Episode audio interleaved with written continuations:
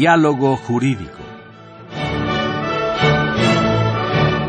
Derecho, Cultura y Humanismo. Programa a cargo del maestro Eduardo Luis Fejer.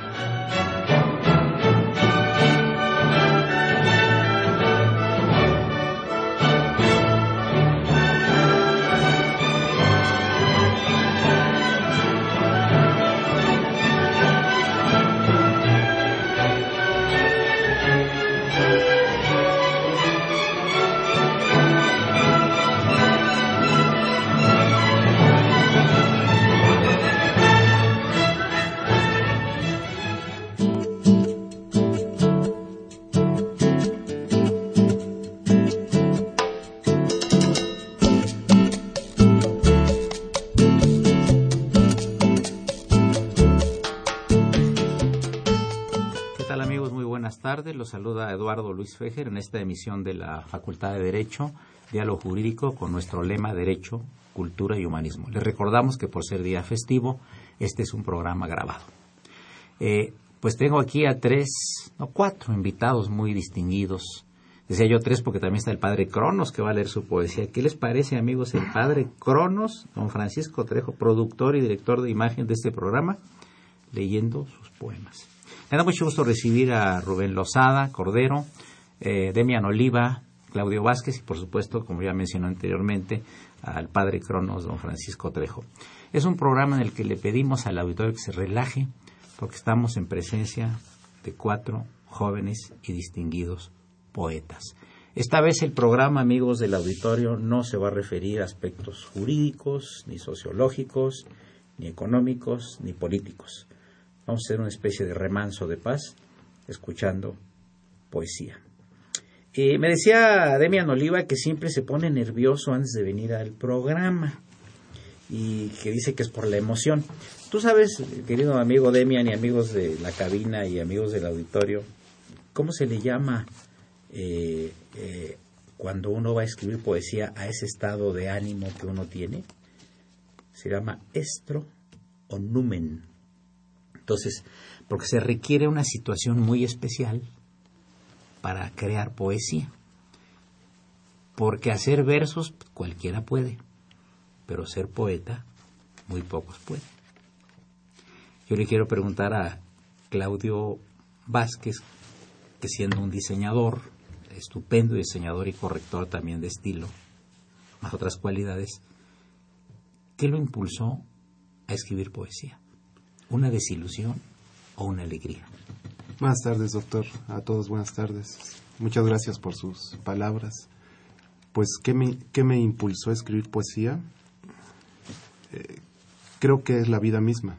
Es el sentido vital, el perseguir eh, lo que no sé si llamarlo instintivo, instinto, pero es creo que lo que nos remite a, al origen común de todos, ¿no? Y que esa pulsión que no se puede explicar, pero que se trae siempre, como una sombra, como un amigo, como un, como un enemigo incluso a veces.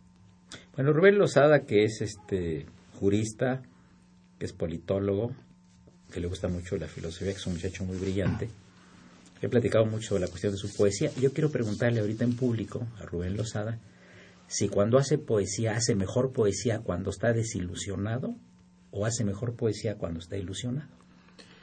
Doctor, buenas tardes, gracias por la invitación, buenas tardes a todo el auditorio. Eh, mire, la verdad es que sí, eh, las emociones, los estados de ánimo determinan y configuran un poco la, la poesía, salen mejor las letras, pero yo creo que, como, como, como bien lo dice Claudio, es, es de la vida misma, es como la existencia, la, imposibilidad. Nos hace eh, querer expresar, al menos en lo personal, un poco de lo que, de lo que el universo, la, vida, la existencia nos da. Eh, explicarnos a nosotros mismos. Sin embargo, Demian Oliva, este, eh, está bien todo lo que están ustedes diciendo, pero para ser poeta hay que tener una sensibilidad muy especial, que no todos la tienen.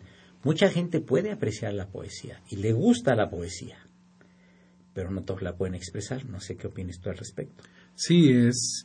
Eh, el hecho de aprender a ver la, vida de una manera diferente, porque pues todos vamos a afrontar esos, eh, eh, sentimientos que nos pueden llevar a escribir poesía, pero el llegar a plasmarla, pues sin duda es algo, es algo difícil. eh. Quiero decir que saludamos en cabina la presencia de Lupita, la esposa de Demian, y su hermosísima nena de siete meses, Muchas gracias. que es Eugenia Isabel, que están aquí en la cabina. Un saludo muy afectuoso.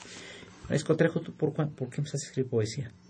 Por varios motivos. Lo que pasa es que, como dice un amigo Guillermo Briseño, músico y compositor, que hemos programado su música en este programa, eh, Guillermo define muy bien la poesía y dice la poesía es la jardinería del pensamiento. Entonces, eh, yo creo que la- en la poesía también podemos hablar de temas históricos, eh, políticos, sociológicos, pero haciéndolo con poesía, porque si, si uno llega y le dice uno a las personas, es que en este libro viene este tema, y luego la gente dice, no, oye, pues está muy largo, o muchas veces este, tienen el libro en la casa y yo les digo, es que viene de tal libro. Entonces, este, es una manera también como para poder expresarse uno y llegarle uno por la parte emocional, lo que alguna vez comentábamos aquí con el maestro Miguel Ángel Vázquez Robles, que él tomaba el ejemplo de la música para empezar a hablar de temas este, fiscales, que pues es un, son temas muy pesados el hablar del derecho fiscal, por ejemplo. Entonces también nos sirve para llegarle a la gente por la parte emocional. Y una vez que uno le llega a uno por la parte emocional, pues ya es, es más fácil llegar a la parte racional de las personas. Ahora que veníamos en el coche eh, de la ciudad universitaria aquí, Rubén y yo, me estuve leyendo unos poemas de tipo filosófico referidos Claro. a México. claro, Le dije, mira, ahorita en este programa que vamos a hacer no exactamente el tono, pero ya platicamos más adelante, pues tiene ideas él muy interesantes Claro. respecto de, de lo que es el país y cómo está la situación en el mundo como, como gente joven. Yo quisiera pedirle que abriera el fuego, Claudio, con alguno de sus poemas para luego continuar. Claro que Claudio sí. Vázquez, en su voz, en su Este, esencia poética. ya en alguna ocasión le había, había comentado la dificultad que tengo de, para titular las, los, lo que Tú escribo. pregúntame a mí, yo para eso no soy tan malo, ¿eh? A ver, Aquí le a ver. consta el maestro Trejo. ¿Qué le parece este usted? La luz, blanca, la mañana, querida lleva en su lomo, hermosa como un caballo, aquello tan íntimo, transparente, que no puede ser recordado. No tiene nada que contar, sus huellas son, en el libro de la memoria, el sueño de aquello que, en el sueño, se quiere tan solo olvidar. Demian. Solo en este poema, mientras lo leas, vuelve a quererme, permite a tus brazos me envuelvan en su calor. Bésame con el nerviosismo aquel, cierra tus ojos, déjate llevar por la brisa del amor, navega entre mis manos con la barra de tu epidermis. Cuéntame al oído la historia de tus enamorados como si fueran solo ayer. Mientras pueda este poema atrapar tu mirada sobre su endeble cuerpo, lleno de grafías como lunares en tu piel, sigue mirándome, sigue preguntándome si en verdad te amo, para contestarte con otro beso. Caminemos sobre los mismos pasos cuando aún llueve. Permanezcamos en silencio, hablándonos de amor. Que este poema sea la excusa ideal para un beso, para un abrazo, para encontrar eternamente un hasta luego. Francisco Trejo. Sarina antillana, Asenia, mueve con sensualidad tu eslava figura al supremo ritmo afroantillano, son de la isla libre del Caribe, movimiento de piernas y caderas, tan perfecto como terpsícore la musa, muévete belleza de los montes Urales, siente el, el sonido de metales y bongoes, manos de ébano acariciando los timbales, mientras tus tacones sacan brillo a la pista, como aquel fino Chevrolet 55 color carmín que recorre las calles de La Habana. Sarina, quiero tomarte de la mano y la cintura, sentir tu perfecta anatomía, llevándome a la Santa Clara del Fili antillano, o tal vez a la valiente Rusia, Rusia siempre viva. Rubén. Eres mi más bello recuerdo y una luz en el silencio, una estrella en la mañana y posibilidad de los conceptos. Eres libertad, verdad, vida y esperanza. Eres en mi alma agua fresca, pura y clara. Eres mi más bello recuerdo y una luz en el silencio. Eres mi movimiento y materialización en el tiempo. Poema 9. Horror. Un beso forzado, demente y lascivo de un padre a su hijo. Amor de ternura animal entre chacales, tierno amor en las fauces abiertas, podridas de las hienas. Beso blanco, infantil, travesura que no mata, como el amor de los padres. Lo parece, pero esta, aunque así lo creamos, no es ni con mucho la historia más triste de amor. La tristeza y la soledad son damas nada casquivanas, que a la menor provocación infectan, lo mismo los tiernos que los maduros amores. Otros antes y después que nosotros anhelarán que el olvido nunca llegue, o repetir una y otra vez los gratos momentos. Seguirán con sus miradas fijas en los ojos del otro, sin importar que la persona amada no sea más. Contarán extraño los gratos momentos, exigiendo guardar el secreto. El secreto, esa bruma inquieta que algunos días escapa de algún poema hecho canción para derramarse amargamente sobre la mejilla. Este poema está dedicado a, dos damas celtas, a Vanessa Moily y María del Carmen Hernández Esquius. Hortensia del eterno centinela del lugar de refugio eres nacida, tu lozana fragancia de abril se fusiona con Vanessa, compartiendo historias de clanes y familias, de los Yori, de los Yenkin y de los Kurno, de Cornualles para el mundo, diáspora de los hijos de Pirán, a todos los confines del orbe, llevando los tres colores nacionales, el negro, el blanco y amarillo, es Vanessa preceptora de córnica lengua, portando el tarta nacional. Carmen y Vanessa, mujeres son, dos damas de profunda vocación, de bardo y poeta, uniendo a México y Cornualles en un solo corazón. Te soñé tan claro como te pienso y recuerdo. Eras el movimiento del ser siendo como emanación de la luz por la mirada. Una verdad, una motivación y una esperanza. Existencia y color en la nada. Te soñé tan claro como te pienso y recuerdo. Eras la alegría y el color del universo, el motor de mi ser en movimiento, una eterna materialización en el tiempo. Me gustaría comentar con ustedes, haciendo un pequeño paréntesis, eh, si, Claudio, si tú crees que eh, se ha perdido el gusto por la poesía, sobre todo entre la gente joven, o si la gente joven conoce de poesía. Pues no creo que se haya perdido, sino que no, no existe. Eh, desafortunadamente. ¿No existe la poesía? no, el, y lo que estamos leyendo que es. El, gusto por la poesía ah, entre, entre la gente joven. Y, y, me atrevo a decirlo tan categóricamente porque yo creo que el texto poético es el que requiere de mayor, eh, de mayor habilidad de lectura. y desafortunadamente. ¿De lectura y de escritura? Eh, bueno, como, como lector eh, eh, requiere, requiere de, mucha preparación, de mucho entrenamiento en, en, la lectura. Y desafortunadamente en México pues no, no estamos acostumbrados a, leer, ¿no? Es, es, un hecho. No digo que no exista la gente que, que se apega a la, a, la, a la lectura en general y a la poesía en específico, pero, pero sí, desafortunadamente la poesía tal vez de todos los, los este, géneros literarios es el más el menos accesible. Cuando yo voy a la ciudad de Puebla de Los Ángeles, eh, paso ahí cerca del llamado Paseo Bravo, me encuentro una construcción del tiempo de don Porfirio que decía Escuela de Música y Declamación.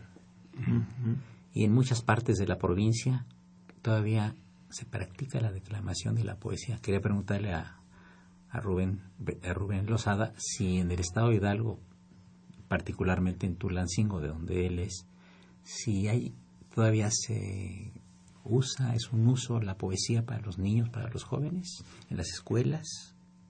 ¿Sí? Sí, maestro. Em, hablando de Tulancingo, yo quiero dedicar este, este programa a mis padres.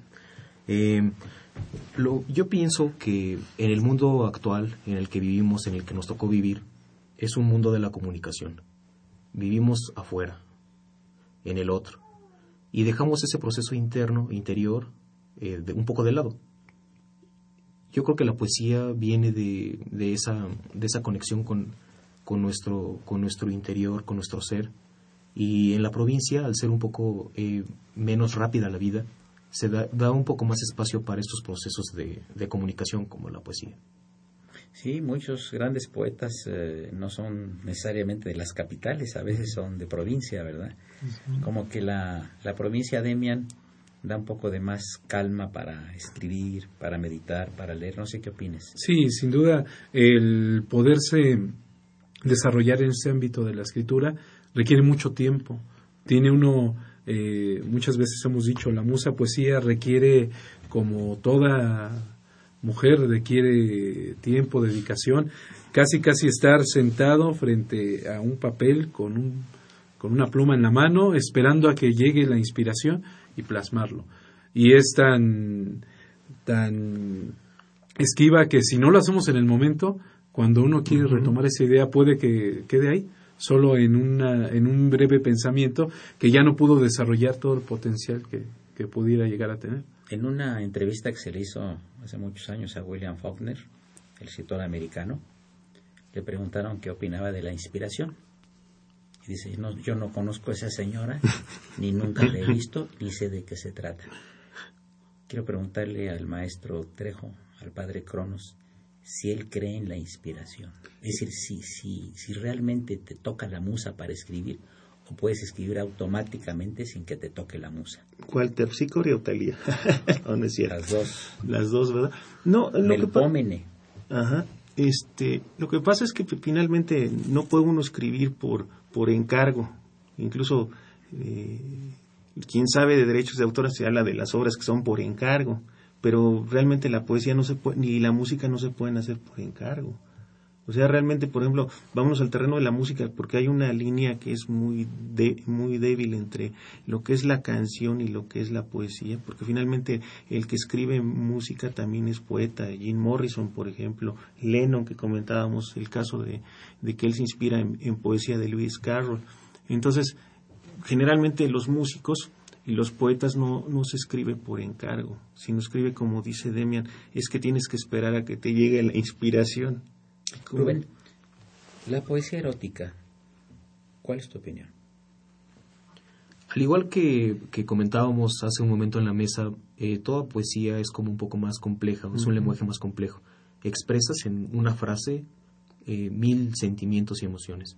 Entonces, eh, es muy útil, es muy, es muy reconfortante porque nos da la oportunidad de expresar en un verso, eh, con un tono musical, muchos sentimientos que con palabras simples no podríamos expresar.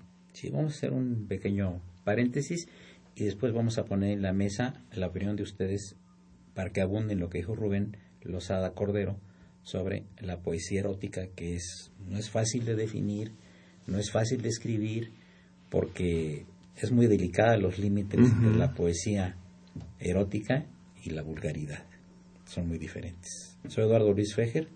Continuamos un momento más en el programa Diálogo Jurídico de la Facultad de Derecho con nuestro lema Derecho, Cultura y Humanismo. Gracias.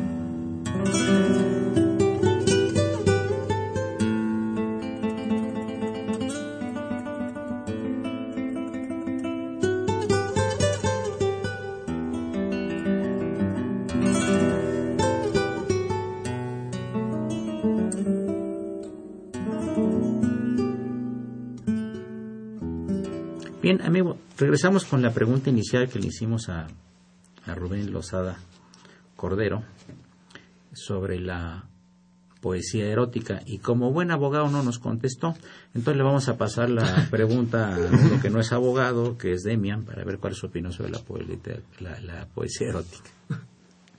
Sin duda, tras bambalinas hablábamos de este tema. Eh, Claudio y un servidor, y veíamos lo difícil que es el tratar no ya con la poesía erótica, con el uso de procacidades, como dicen, vulgaridades, el eh, decíamos que no hay malas palabras, pero el hablar con groserías o todo eso, aunque dice uno, cualquiera puede decir una grosería, pero ya el usarla en la poesía, al igual que, que el erotismo, pues sin duda requiere un doctorado para poder decir lo que quizás quisiéramos decir con ese tipo de, de palabras. El, eh, el hecho está que, pues muy pocas veces podríamos encontrar eh, escritores que la, que la sepan manejar. Aquí en, en el caso del programa eh, se ha contado con algunas muy buenas escritoras que usan el, el, erotismo como un medio que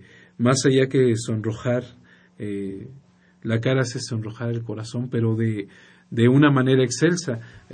Laura Fernández eh, y este y en fin, bueno, sería... Mari Carmen Muñiz. Exactamente, sería omitir eh, quizás gravemente algunos nombres, pero pues sí, sin duda que se puede, pero eh, pues sí requiere muchísimo, muchísimo. ¿Tú has sido poesía erótica, Claudio Vázquez? Pues sí, sí, por poesía erótica se entiende el, eh, el se entienden los temas amorosos, sexuales, sí, sí lo he hecho. tiene, tiene más carga sexual, claro de, las dos, ¿no? Pero yo, es que eh, sexo sin amor no es sexo. es una función fisiológica. Por supuesto. ¿Tú te traes algún poema erótico? Sí, si me permite. Poema 3. Atarme a tu cuerpo tiene que ver con la sed de tu muslo, bailarín, mesura del placer. Tiene que ver con la tensa eyaculación de tu aliento vertical. Tiene que ver, en el fondo, el fluido vocal, y el azul fruncido de tu piel, más aún con el ovillado dormir de ver la luz. ¿Tienes poesía erótica? No, maestro. No. la mía es un poco más como reflexiva. ¿Nos puedes leer alguna más, por favor? Claro, maestro. El camino me enloquece, te extraño a cada paso. Solo el viento me contiene y me envuelve en su regazo. Ya no veo lo que parece y siempre encuentro en otro lado siempre atrás en el pasado, cuando te tenía en mis brazos. Solo atrás en el pasado, cuando te besaba los labios. Cuando era muy feliz por tenerte a mi lado, exaltado junto a ti en el mejor de mis estados. Un poeta llamado Pietro Aretino. Pietro Aretino eh, nació en, en abril de 1492, coincidente un poco antes del descubrimiento de América, y luego murió en Venecia en 1556. Fue un poeta, escritor y dramaturgo italiano, conocido principalmente por sus escritos licenciosos, sobre todo por un grupo que se llama Sonetos Lujuriosos. Pero curiosamente también firmó obras sobre la moral que lo, lo congraciaron en aquella época con el ambiente cardinalicio que eh, frecuentó. Era una gente que tenía, eh, como buen renacentista, ya una idea más abierta respecto de, la relación entre los sexos, ¿no? Y hacía unos versos que son imposibles de leer ante ningún auditorio y menos ante el auditorio de Radio UNAM porque son terriblemente lujuriosos. Busquen ustedes en internet Pietro Aretino y verán ustedes si podrán confirmarlo. Como el de Camerón. Obviamente no voy a decir como el de Camerón de, de, de Boccaccio, pero no quiero comparar aquí a, al padre Cronos con Aretino, así que va a leer unos poemas el padre Cronos, pero eróticos, pero que no sean tipo Aretino. Por bueno, favor. bueno, yo no leo. Es, este poema dice eh, nuestro amigo Iván Portela, el poeta de, de temas celtas en México, dice que este poema es épico y lo lo ha estado tomando como ejemplo en sus clases, lo cual yo le agradezco públicamente a, don Iván Portela y este poema se llama En memoria a John Vial, el soldado John Vial, in memoria. Hoy observo desde el rincón de mi morada la visita de Carlos y Camila, duques de Cornualles. Pase su Alteza mi necrópolis, yo soy Chencho el eterno centinela. Pase su eminencia a esta su casa, una esquina en México de la celta cenicienta, la valiente nación de extranjeros al oeste, Pase usted Camila, duquesa de Cornualles, pase usted Carlos, príncipe de Gales. In memoria John Vial, suena una cornamusa solitaria.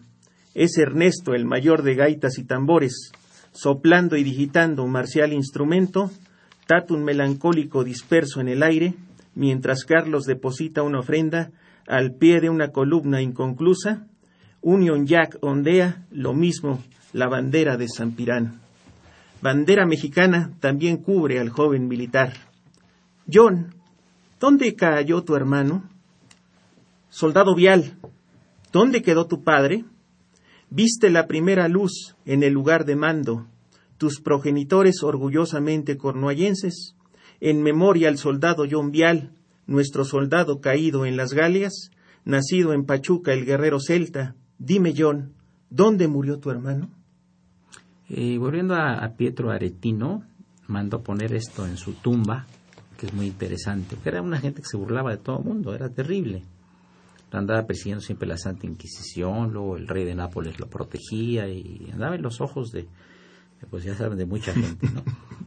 La tumba dice, aquí yace Pietro Aretino, poeta toscano, que de todos hablaba mal, salvo de Dios, excusándose diciendo, no lo conozco.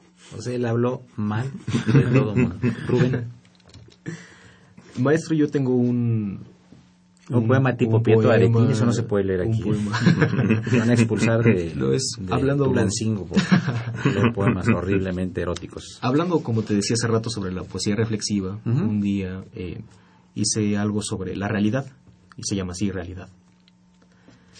Sin poder decir cómo, sin poder decir qué, a la realidad se abren los ojos, sin un antes ni un después. Sin la luz, sin la luz de todo lo que ha sido y todo lo que fue, y sin la responsabilidad de lo que es y puede ser. O sea, tú aplicas a, tu expresión poética en algunos de tus poemas, que todos son muy interesantes y muy bellos, tu reflexión filosófica, porque tú tienes una formación filosófica, es más, tu tesis que estás terminando ya, también tiene una orientación filosófica. ¿Por qué tanto gusto por la filosofía? Me gusta porque en ella puedo encontrar muchas respuestas muchas respuestas al mundo, al universo, al por qué estamos aquí, para qué estamos aquí, em, sobre mi vida, sobre los demás, cómo, cómo poder ser mejor, cómo poder contribuir a los problemas de la sociedad, cómo ser un buen individuo. Es como em, me satisface en, mucha, en muchas facetas, personales y sociales. Demian Oliva, poema. Sí, este poema es dedicado para, para mi musa predilecta, mi esposa, y se llama Rutina. ¿Rutina? Dice, esta rutina comienza de la manera más maravillosa, contigo a mi lado. Ni las prisas por ir a trabajar, la toma de mi medicamento, asegurarme de que nada se me olvide, pueden evitar que mire tu cuerpo, que pose una vez más la mirada sobre tu piel que tanto amo, y sea este último recuerdo la imperiosa razón para volver, la imperiosa necesidad por volver lo más pronto posible a ti, para dar continuidad a esta misma rutina de amor, el hábito adquirido de amarte del modo que me has determinado, que no requiere tener que reflexionar, entregando con esta habilidad producto de la costumbre el gran amor que por ti siento. Qué bonito. Claudio. Número 11. Te miro fuera del muro, espiándonos, con tu ojo profundo, como algunas criaturas de vientos muertos, hueles a viento. Deja que, te, deja que me aleje, como un viaje, para no tocarte, para salvarme. Intento no voltear. Paso, firme paso, tan aprisa que no veo, tu ternura recogiendo los pedazos de mi pene enrojecido de amor. Requiebro. Corro entre el barullo y su gente, sin perder tu nombre, tu país soberbio, tu gruta maldita de maldito eco, oscuro final de tu cuerpo, de su calle y sus esquinas. Oculto en nuestras sombras sin ojos, en su oquedad, un llanto, busca salida, un grito, oxidado, necesario, con algo más que una lengua, con algo más que el sentido de la palabra, con algo más que la masa sonora, con algo más que el tiempo. Pero una oreja cortada en tiras tropieza mi camino. Bueno, esto que voy a leer mezcla mitología con varias cuestiones. Primeramente hablo de, de Luc, que es el dios de, del sol del pueblo celta, y de ahí se derivan incluso eh, algunos topónimos y algunos patronímicos. Yo quisiera hacer un paréntesis con relación aquí al padre Cronos, que ustedes conocen muy bien como director de imagen y productor del programa. Él tiene una gran afición y una enorme admiración y muchos estudios y muy serios, ya sea en ensayo o en poesía o en investigación, sobre el mundo celta. Y aquí ha invitado a poetas como Iván Portela, que llamado el poeta de las dos islas, porque nació en Cuba y por Irlanda. Pero yo, yo le quiero preguntar, yo sé que tú tienes origen eh, irlandés muy remoto, por lo de Real del Monte, etcétera, pero ¿cuándo te empezó a nacer, Francisco Trejo, padre Cronos, ese gusto por la investigación, el estudio y la poesía que dedicas al mundo celta? ¿Quieres decirle al auditorio quiénes fueron los celtas, por favor? Los celtas es, es un pueblo que prácticamente pobló la mitad de Europa y parte de las islas británicas. Entonces, por ejemplo, en, España son los asturianos, los gallegos, en Francia son los bretones, en las islas británicas el pueblo de Irlanda, Gales, Cornualles, Escocia, Gales. Y prácticamente yo eh, empecé yo a meterme mucho en esto cuando yo era puber o adolescente y platicaba yo con mi abuelo de muchas cosas, eh, mi abuelo allá en Hidalgo. Entonces, em, realmente yo puedo presumir que él no era mi abuelo, él era mi amigo.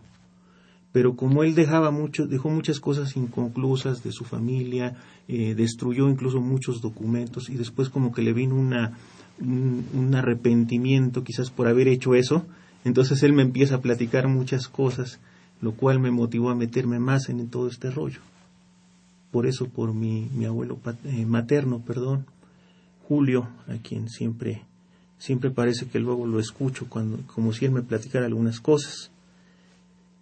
Y entonces eh, vamos con este poema porque yo juego con, con dos figuras o vamos a un corte. Vamos a un corte porque Ferrini es ahora es el que lleva ahora sí es más que el padre Cronos hoy aquí el maestro Ferrini está, nos va a cortar la cabeza en este momento continuamos amigos es el programa de la Facultad de Derecho, de lo Jurídico, con nuestro lema Derecho, Cultura y Humanismo. Y les recordamos que se encuentran invitados en, cabina eh, Rubén Lozada Cordero, Demian Oliva, Claudio Vázquez y el padre Cronos Francisco Trejo. Eduardo Luis Fejer. No le corten, no se vayan.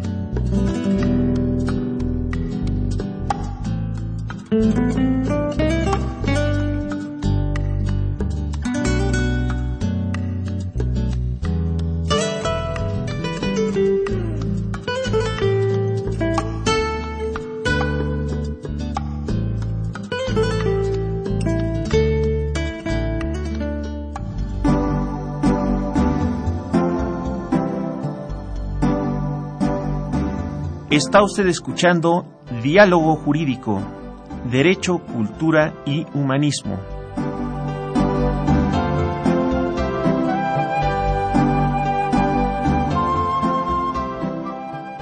A través del 860 de AM. El alma mater del cuadrante. El segmento anterior interrumpimos al padre Cronos que va a leernos un poema. Entonces les explico, eh, juego con la figura de Lok, que es el, dios del sol. ¿Cómo se escribe? L-U-G, y de ahí vienen, por ejemplo, algunos topónimos como Lugo, en, precisamente en Galicia, y algunos apellidos como, como Lugo, que también existe gallego, y en Cornualles existe un apellido que se llama Ludlow, y viene del, del dios sol. Y, y los anglosajones tenían como dios a Wotan, pero Wotan de ahí se deriva la palabra eh, God o, Dios en, tanto en alemán como en inglés. Y los anglosajones no se mezclaban ni con, ni con la población teutona y cuando llegan a las Islas Británicas comienzan a invadir a los celtas. Entonces ellos se sentían superiores y tenían a su dios que es Wotan. Y Wotan se dice que en realidad sí existió como un rey. Y hay toda una genealogía que curiosamente hay dos, dos familias destacadas eh, en los Estados Unidos que son descendientes de, de Wotan, la familia Rockefeller y la familia Bush, que existe toda esa genealogía. Entonces, como hay este mito de, de, este eh, de anglosajones frente a celtas, este poema este, se llama precisamente así. Se llama El derecho histórico a ser celta en, en vez de anglosajón. Hermano de sangre y de provincia, con ironía me llamas independentista. A ti mismo desdeñas tu linaje, manchando tu nombre mítico de origen. Luc, el dios del sol del pueblo celta, al llamarte oriundo de la pérfida Albión. ¿Por qué a mi hermano galés no recriminas ostentarse como nativo de la patria del santo David? ¿Por qué al picto no restregas llamarse vástago de Escocia la valiente? ¿Por qué al norirlandés no reclama su derecho histórico de ser hijo de Erín? Sin embargo, a mí con, con tu dedo me señalas como un vulgar separatista, cual si fuera terrorista. Por decir que soy córnico, no inglés, me siento orgulloso del tartan negro, blanco y amarillo, llevando en alto de San Pirán la bandera, sin que por ello deje de ser súbdito británico. Por llamar a mi patria en varias lenguas, lo mismo a mi, a mi origen e idioma nativo, hoy afirmo en la lengua de Cervantes que soy córnico y Cornuay es mi nación, sin ser hijo del dios Wotan, que con un ojo me mira, con su índex me señala cual si fuera un criminal. Hermano cornuayense, no niegues tu origen de ser celta e hidalguense, heredero de dos pueblos y un solo corazón. Rubén, pues vemos que están aquí dos hidalguenses, están pues realmente eh, recordando la patria chica, ¿no? Que por cierto el Estado de Hidalgo es, lo comentábamos, que tiene una cantidad importantísima de aportaciones a la cultura, de héroes nacionales, de escritores, de filósofos, de muchos y muy buenos políticos y juristas y poetas como estos dos que tenemos ah, aquí, Rubén Lozada Cordero y el padre Cronos Francisco Trejo. Don Rubén Lozada en uso del micrófono. Maestro, yo quiero dedicar este poema a Andy, una persona muy importante en mi vida. Em, se llama Estar contigo. Estar contigo es como escapar del tiempo y fundirme en el universo. Es potencia y plenitud en mi existencia, la felicidad en un suspiro. Eres una luz en el camino. Estar contigo es vivir con una sonrisa en el rostro y en el cuerpo nunca frío. Yo creo que si alguna dama se le dice eso al oído, bueno, puede caer a tus pies hasta, mis, universo. Porque a, las damas les gusta mucho que les hagan poemas y ya no se acostumbra. Antes era, y se acuerda aquí el maestro Ferrini, los piropos, maestro Ferrini, qué bonitos eran, ¿no? De buen gusto, ¿no? Y ahorita pues ya se han vulgarizado lamentablemente, ¿no? Volvemos eso. Pero había mucho ingenio en los piropos, ¿no? Muchas canciones hablan de piropos. Escuchemos a Demian Oliva. Este, este poema, pues, eh, estuvo rondando en mi cabeza desde hace más de seis meses, inspirado en una canción de Manu Chao, que en parte dice, si me das a elegir entre tú y ese cielo, donde libres el vuelo para llegar al olvido, si me das a elegir me quedo contigo. Y es dedicado para, para mi pequeña bebé. Eugenia Isabel, está presente en los micrófonos de radio UNAM. Casi siete meses. Dice, solo tú, amada luz, podrías secar mi pluma, detener los intentos constantes por acariciar la poesía, enmudecerme a mí, cascada eterna de palabras, hacerme dudar de mi incapacidad como poeta. Tantos te amo atrapados en tu mirada, encontrar un mundo nuevo en tu sonrisa, confianza plena exigiendo el refugio de mis brazos, cuando el refugiado soy yo. Seguro estoy, pequeña mía, que el pasar del tiempo y su velo del olvido quizá cubran mis trozos de ladrillo, mis ripios, mas siempre encontraré en tu mudo amor mi más hermosa poesía. Claudio, ¿hay alguna relación entre las matemáticas y la poesía? Definitivamente Las matemáticas están... de eso. Si lo queremos ver en un aspecto formal, eh, las matemáticas están implícitas en la métrica que, se utiliza al escribir. Pero eh, matemáticamente, las matemáticas ah, eh, pueden describir cualquier fenómeno este, de la naturaleza. De hecho, se, se habla de las matemáticas como el lenguaje de la naturaleza. Creo que por exactitud, ¿verdad? sí, claro, por supuesto. Y creo que en el otro este, polo también está el otro lenguaje, que es el, el lenguaje del, de los sentidos de alguna manera, ¿no? Del, del, del razonamiento sensual, ¿no? Que, es la, que también es la poesía. Entonces creo que sí se complementan y sí pueden... pueden ¿Tú crees, y es una pregunta que les voy a hacer a los tres, que exista un mundo paralelo a este? Como 20 millones. ¿Sí? Seguro. Me, recordó un libro de nuestro amigo que le mandamos un saludo, Cuauhtémoc Guerrero, que nos regaló una novela que se llama Virus, donde hace un universo paralelo eh, muy padre la, en esta novela, donde habla del caso del doble de Paul McCartney, bueno, que él es especialista en el doble de Zapata y en el doble de Paul McCartney, pero dice, en lugar de ponerle los Beatles, le puso los virus y todo. Entonces, cuando terminé yo de leer su novela de Cuauhtémoc, le comenté, le digo, es que tú hiciste un universo paralelo, es que sí es cierto. Y en las historias, hace rato que hablábamos en la sobremesa aquí de las historietas y todo, en las historietas de DC Comics, este, cuando quisieron cambiar la, imagen física de muchos héroes, dijeron, eh, vamos a explicar que hay Tierra 2, un universo paralelo, donde Superman se casa con Luisa Lane, donde este, eh, Batman se casa con Gatúbela, bla, bla, bla, y los dejamos así, seguimos con la historieta, pero mientras seguimos con la nueva historieta, la nueva imagen física de los personajes, y es Tierra 1. Entonces, este, siempre ha existido esa, esa teoría y la manejó muy bien nuestro amigo Cuauhtémoc Guerrero amigo del programa y que le mandamos un saludo porque sé que nos escucha. Rubén, eh, tú que tienes tan metida la provincia en tu, en tu ser y en lo que estudias y en lo que expresas, eh, ¿tú has sentido, por ejemplo, que hay algunas fuerzas eh, que no captan mucho la razón en algún paraje interesante de, Estado de lo que tiene hermosísimos lugares, que sientas alguna presencia así? ¿Por qué cosas? Hay, hay, tantas cosas que no conocemos y que nada más nos han enseñado a usar la razón, cuando a veces la intuición a veces es más importante, ¿no? Sí, maestro.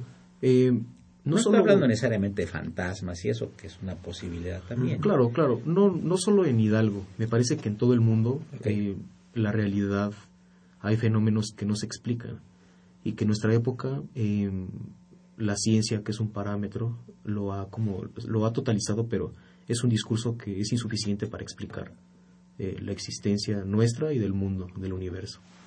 Como lo que decían de los mundos paralelos, yo también coincido con aquí con todos en la mesa, de que sí existen y de que nuestra, de que nuestra conciencia tridimensional es limitada para entender todo lo que hay y todo lo que existe, todo lo que hubo, todo lo que habrá.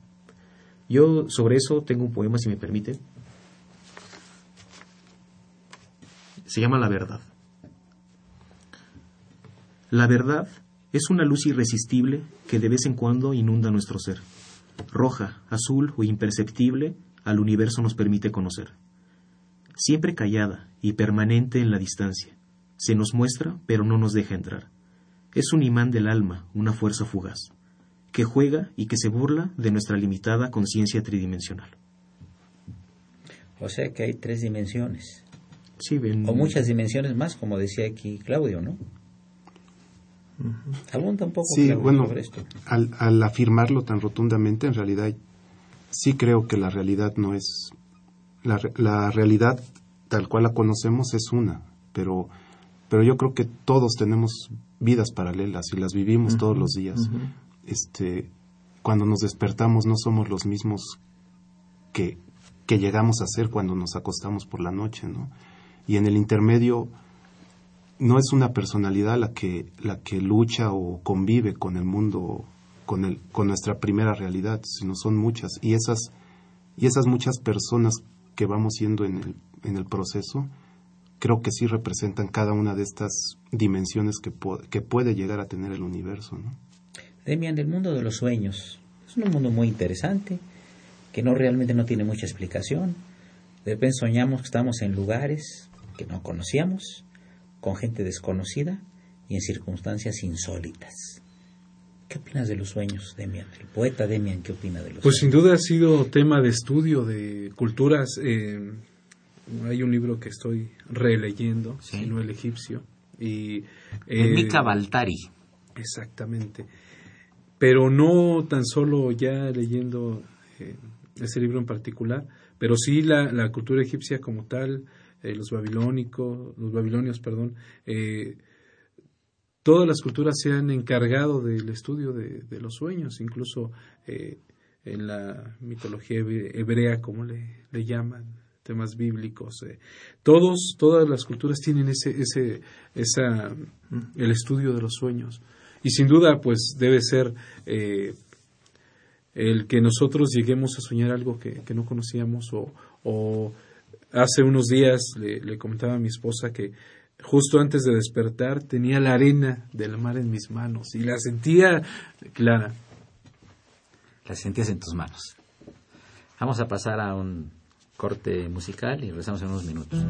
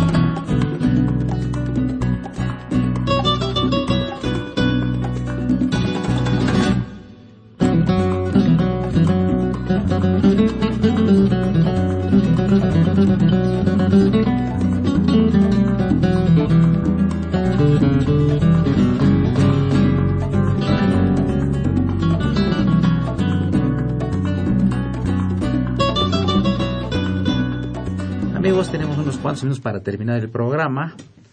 Grato programa. Les recuerdo que se encuentran en cabina Rubén Lozada Cordero, filósofo, poeta, jurista, el maestro Maestro Trejo, el padre Cronos, quien es ensayista, escritor, locutor, biógrafo y experto en los Beatles en el mundo celta.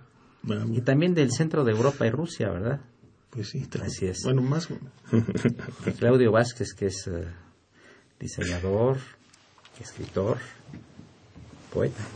No abogado, ¿verdad? No, Traes un amparo en la bolsa para no, no, ser aunque, abogado. ¿eh? aunque ahora estudio la maestría en Derecho. Ah, sí, muchas Sí, felicidades. muy muchas bien. gracias. Y Demian, pues, que es bueno. poeta y es funcionario público. Ya tienes un defecto. Así que, este, eh, ahorita que hicimos el panel, me, me vino a la mente una cosa que quisiera yo preguntarles a ustedes con lo que vamos a epilogar este gratísimo programa grabado en este día 2, para este día 2 de febrero, que está transmitiéndose actualmente. Decía Calderón de la Barca lo siguiente, vivir se debe la vida de tal suerte que vida quede en la muerte. A ver, Rubén, ¿qué opinas de esto? Te lo voy a repetir. Vivir se debe la vida de tal suerte que vida quede en la muerte. Eh, sin duda un pensamiento muy profundo. Eh, no. Yo también amo la vida. Eh, es una afición que comparto con mi hermana que es bióloga. Eh, vida solo hay una. Y cada momento... ¿Quién sabe? eh? Estamos es- hablando de mundos paralelos hace rato y es una formación temeraria. Eso es un decir. Entonces yo creo que el- la, la intención de, del, del verso es que hasta la muerte no sabría, no sería nada si no, si no, si no hubiera vida. La vida sería como nuestra, nuestro punto de partida, nuestro final y nuestro Demian, principio. Demian, y, y la expresión aquella de que la vida es sueño y los sueños sueños son. Sí, ¿Cuál es tu opinión? yo creo que sí. El, los Muy sueños. escueta la contestación, sí, el que sigue. No, no, No, lo que explica, pasa es que explica. estaba, estaba repasando la, la sin duda, Sí, eh, la frase, la expresión. Ah, ajá. es, es que, como decíamos hace rato, el soñar, pues no tan solo es cuando descansamos, también los sueños se puede ir eh, Eh, alguna vez tuvimos el placer de encontrarnos en el transporte público, el maestro. Bueno, eso de placer en un transporte La verdad es que era placer porque iba vacío, de ahí que pudimos este, vernos. Y se puede soñar plenamente estando ahí, parados. Claro, Entonces, el hecho de, ahondar más y más en las frases, eh, alguna vez eh, si juntáramos, como en este momento, diferentes eh, expertos en alguna materia o personas aficionadas a cierto arte y les diéramos una, una frase, podrían cada quien desde su particular punto de vista hacer de esa frase pues algo magnífico. Eh, un biólogo, un poeta, un eh, doctor en Derecho, podrían decirnos de la misma frase mil cosas diferentes y sin duda todas este, eh, serían totalmente válidas. Ahora, en mi caso, el hablar de los sueños, pues eh, sin duda me permiten llegar a, lugares donde no sé si pueda llegar, el seguir, como decimos, quizás hacerme inmortal dentro de la poesía, el soñar que algún día eh, mi libro de pocas impresiones llegue a manos de alguien en un futuro muy lejano, lo abra y diga, claro. este poeta existió en tal fecha, eh, me encanta cómo escribe y entonces, aunque yo tenga tiempo de muerto o no sé, olvidado, alguien pueda seguir dando vida a esa poesía que al fin de cuentas está puesta aquí con el objetivo de permanecer inmortal. ¿no? Esto que decías de que cada quien tiene un punto de vista, hay un poema, ¿no? En este mundo traidor nada es verdad ni es mentira. Todo es según el color del cristal con, que se mira. Claudia, un poema, por favor. Claro que sí, doctor. 16. Una cabeza de hombre llorando lleva en su chillido mi nombre en una lengua extraña que no entiendo. Su grito toca mi puerta y mis oídos, cerrados por el pestillo, se postran derramando lágrimas. La vejez, el río, el silencio, a qué llamado responden. El beso en los labios, el eco en las montañas, la tensión en el arco, llevan algo más. Nuestra mirada lo sabe, todo, solo el exceso de luz la absorbe. Las manos, tan cargadas de tiempo, tiemblan, y en su cuenco asesino se, se apresuran los ecos, ni el nombre ni la forma, solo uno es el lenguaje el silencio. Me recuerda un poco una parte de un poema de Borges que decía que para él algo muy bello era la estampa de un caballo perdido en la pampa y el rostro de su madre. Maestro Trejo. Bien, este poema está inspirado un poquito en, en Diógenes y Alejandro el Magno porque alguien me dijo, ¿qué le habrá dicho el eterno centinela a Carlos? Entonces yo respondí con este poema. El más grande deseo del eterno centinela. Yo soy el Carlos, príncipe de Gales, heredero al trono de Albión, también duque de Cornualles, considerado hombre poderoso del orbe.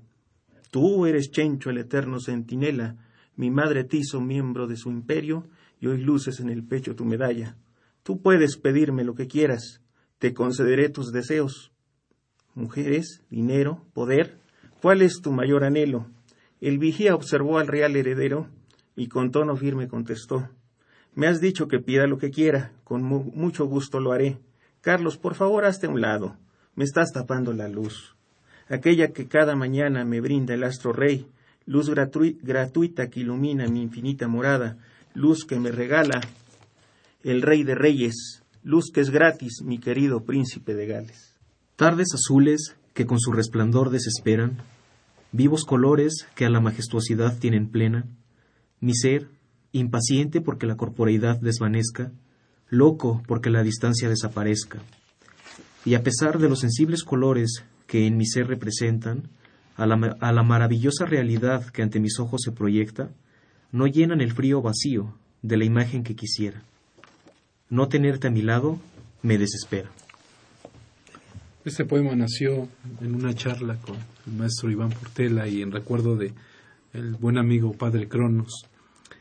Y también en una frase que dice, un verso quizás sea el lado valiente de un cobarde, diría Enrique Bumburi.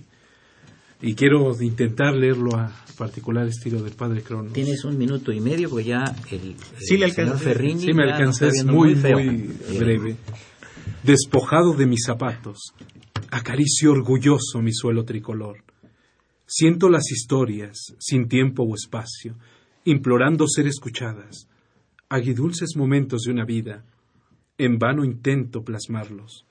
Y es entonces cuando valiente, mi inseparable escudero, el poder de mi mano, el poder de mi alma, este corazón que gotea tinta, bolígrafo, extensión de mi mano, brisna con gracias la blancura del papel.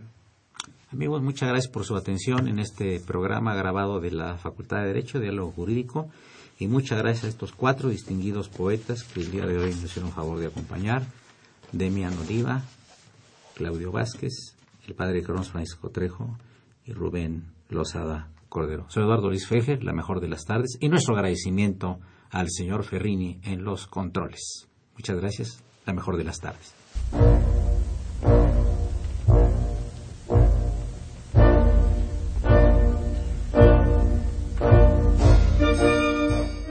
Diálogo Jurídico fue una coproducción de Radio UNAM y la Facultad de Derecho.